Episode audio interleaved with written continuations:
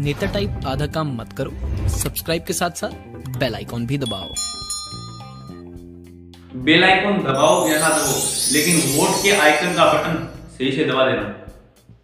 नमस्कार दोस्तों, एक बार सोचकर देखिए दोस्तों कि एक नोटा के बटन को सबसे ज़्यादा वोट मिल जाए कंपेयर टू अदर कैंडिडेट तो क्या होगा? तो आज के दिन क्या वैल्यू है एक नोटा बटन की? तो आइए देखते हैं।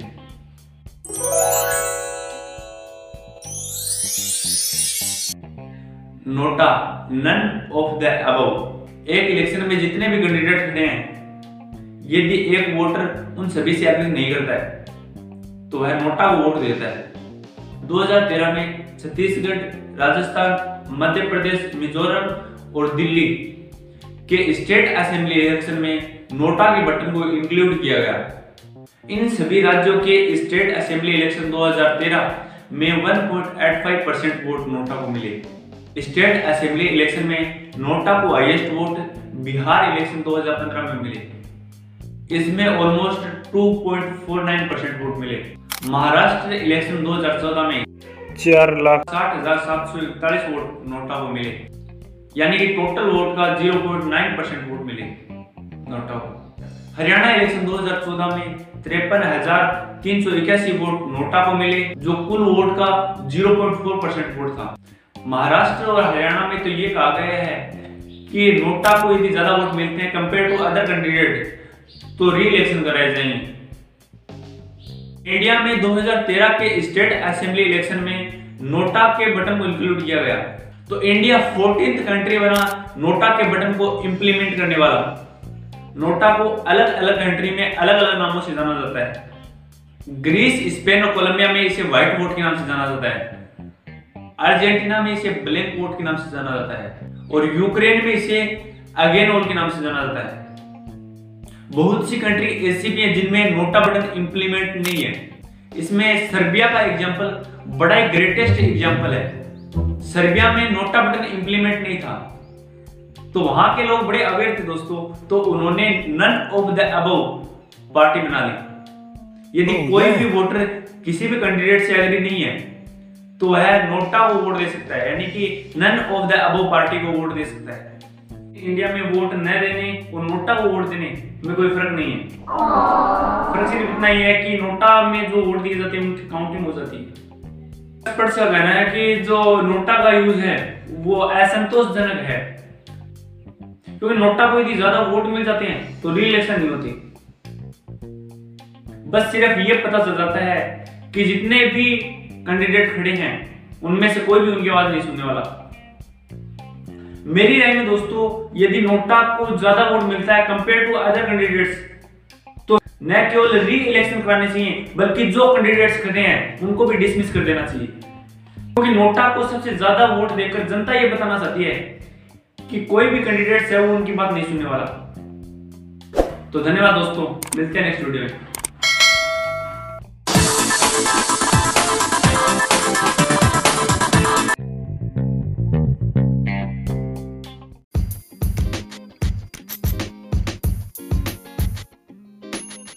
दोस्तों, जब भी कोई पॉलिटिशियन आपसे धर्म के नाम पर वोट माँगता है तो आपके रिलीजियस इमोशंस के साथ खिलवाड़ करता है। कहता है कि देखो यहाँ पे हिंदू खतरे में, यहाँ पर मुस्लिम खतरे में, यानी कि हर तरीके से दूसरे धर्म के प्रति आपको भड़काने की कोशिश करता है।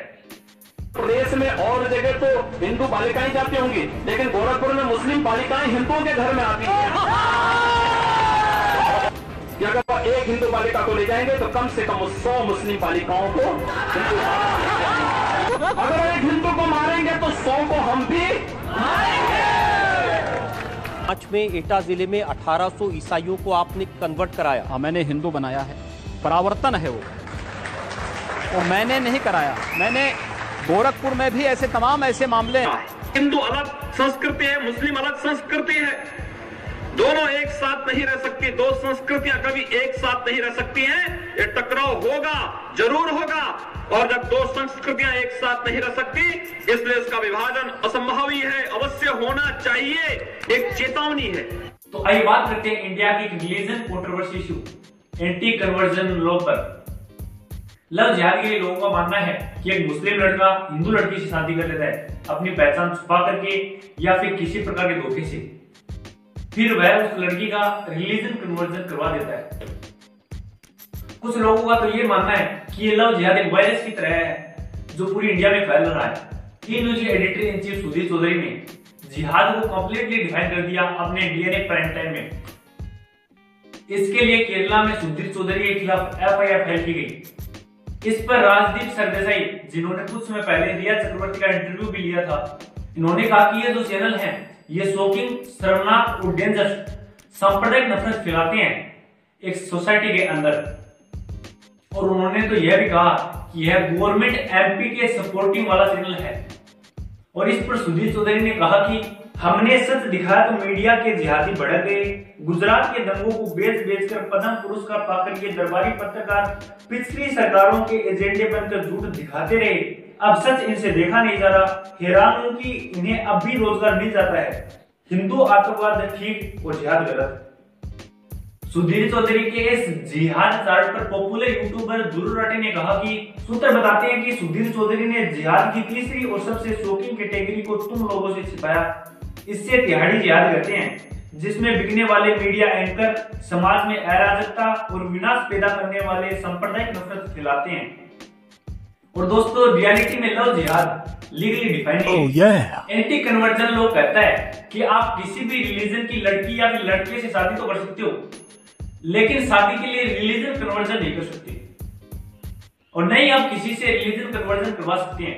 यदि कोई फोर्सफुली आपसे रिलीजन कन्वर्जन करवाने की कोशिश करता है तो आप उसकी पोपट हमारे कहने का मतलब ये दोस्तों कि आपसे कोई रिलीजन कन्वर्जन नहीं करवा सकता। जब तक कि आप उस धर्म में विश्वास नहीं रखते या फिर उसके प्रति फेथफुली नहीं है। रिलीजन स्टेट लिस्ट के सब्जेक्ट में आता है। इसलिए इस पर स्टेट गवर्नमेंट लोग बनाती है। यूपी से पहले आठ स्टेट में एंटी कन्वर्जन लॉ लागू किया जा चुका है। एंटी कन्वर्जन लॉ लागू करने वाला पहला राज्य उड़ीसा है। इसने 1967 में एंटी कन्वर्जन लॉ लागू किया। 1968 में मध्य प्रदेश में एंटी कन्वर्जन लॉ लागू किया गया। तो मध्य प्रदेश सेकंड स्टेट बना एंटी कन्वर्जन लॉ लागू करने वाला। 1978 में अरुणाचल प्रदेश में एंटी कन्वर्जन लॉ लागू किया गया। गुजरात में एंटी कन्वर्जेशन लॉ को लागू किया गया 2003 में। हिमाचल प्रदेश में 2007 में। और तमिलनाडु में 2002 में। झारखंड में 2017 में, उत्तराखंड में 2018 में। राजस्थान में 2006 में एंटी कन्वर्जन बिल लाया गया, लेकिन बाद में यह पास नहीं हुआ। ट्वेंटी एट नवंबर को यूपी की गवर्नर आनंदीबेन पटेल ने unlawful conversion of religion ordinance 2020 को अनुमति दे दी। इसके तहत फोर्सफुल या फिर किसी प्रकार के धोखे से रिलीजन कन्वर्जन करवाने पर 10 साल तक की सजा और पचास हज़ार रुपए तक का जुर्माना लगाया जा सकता है। इलाहाबाद हाईकोर्ट ने कहा कि ये कानून सही नहीं है। क्योंकि इससे फ्रीडम ऑफ़ चॉइस को खतरा है। लेकिन सुप्रीम कोर्ट ने कहा कि शादी के लिए रिलीजन कन्वर्जन करवाना सही नहीं है। Unlawful conversion of religion ordinance 2020 में ऑलमोस्ट 12 सेशन है। तो अब हम बात करेंगे रिलीजन कन्वर्जन करवाने वाले दो सेलिब्रिटी एक्टर धर्मेंद्र देवल और singer A R Rahman. Actor Dharmendra Deol Hema Malini से शादी करने के लिए 1979 में इस्लाम में कन्वर्ट हो गए। क्योंकि दोस्तों, उनकी पहली शादी प्रकाश कौर से हो चुकी थी और वो उसे डिवोर्स नहीं देना चाहते थे। और इनका नाम धर्मेंद्र देवल से बदलकर दिलावर खान हो गया। तो क्या दोस्तों, आपको आज से पहले पता था कि धर्मेंद्र देवल ने धर्म परिवर्तन किया हुआ है?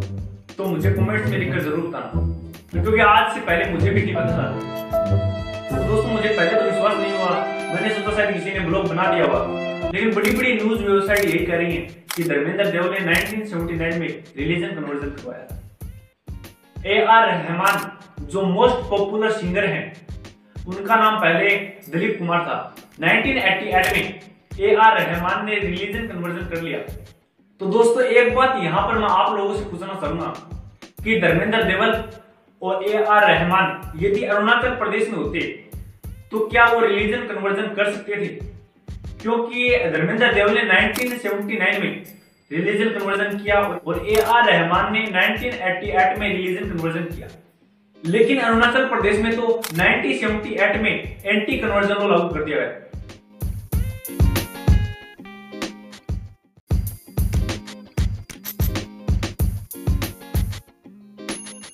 दोस्तों, जब भी कोई पॉलिटिशियन आपसे धर्म के नाम पर वोट माँगता है तो आपके रिलीजन इमोशंस के साथ खिलवाड़ करता है। कहता है कि देखो, यहाँ पे हिंदू खतरे में, यहाँ पर मुस्लिम खतरे में, यानी कि हर तरीके से दूसरे धर्म के प्रति आपको भड़काने की कोशिश करता है। प्रदेश में और जगह तो हिंदू बालिकाएँ जाती होंगी, लेकिन गोरखपुर में मुस्लिम बालिकाएँ हिंदुओं के घर में आती हैं। कि अगर एक हिंदू बालिका को ले जाएँगे तो कम से कम सौ मुस्लिम बालिकाओं को अगर एक हिंदू को मारेंगे तो सौ को हम भी पाँच में एटा ज़िले में 1800 ईसाइयों को आपने कन्वर्ट कराया। हाँ, मैंने हिंदू बनाया है। परावर्तन है वो। वो मैंने नहीं कराया। मैंने गोरखपुर में भी ऐसे तमाम ऐसे मामले हैं। हिंदू अलग संस्कृति है मुस्लिम अलग संस्कृति है।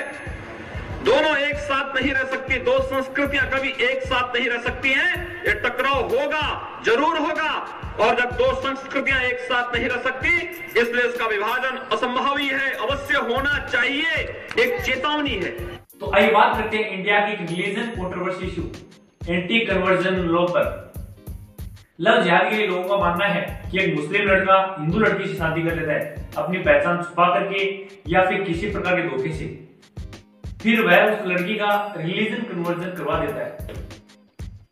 कुछ लोगों का तो ये मानना है कि ये लव जिहाद एक वायरस की तरह है, जो पूरी इंडिया में फैल रहा है। T news editor in chief Sudhir Chaudhary ने जिहाद को कंप्लीटली डिफाइन कर दिया अपने डीएनए प्राइम टाइम में। इसके लिए केरला में सुधीर चौधरी के खिलाफ एफआईआर फ़ाइल की गई। इस पर राजदीप सरदेसाई, जिन्होंने कुछ समय पहले रिया चक्रवर्ती का इंटरव्यू भी लिया था, इन्होंने कहा कि ये जो चैनल है, ये शोकिंग शर्मनाक और डेंजर सांप्रदायिक नफरत फैलाते हैं एक सोसाइटी के अंदर। और उन्होंने तो यह भी कहा कि यह गवर्नमेंट एमपी के सपोर्टिंग वाला चैनल है। और इस पर सुधीर चौधरी ने कहा कि हमने सच दिखाया तो मीडिया के जिहादी भड़क गए। गुजरात के दंगों को बेच बेच कर पद्म पुरस्कार पाकर ये दरबारी पत्रकार पिछली सरकारों के एजेंडे बनकर झूठ दिखाते रहे।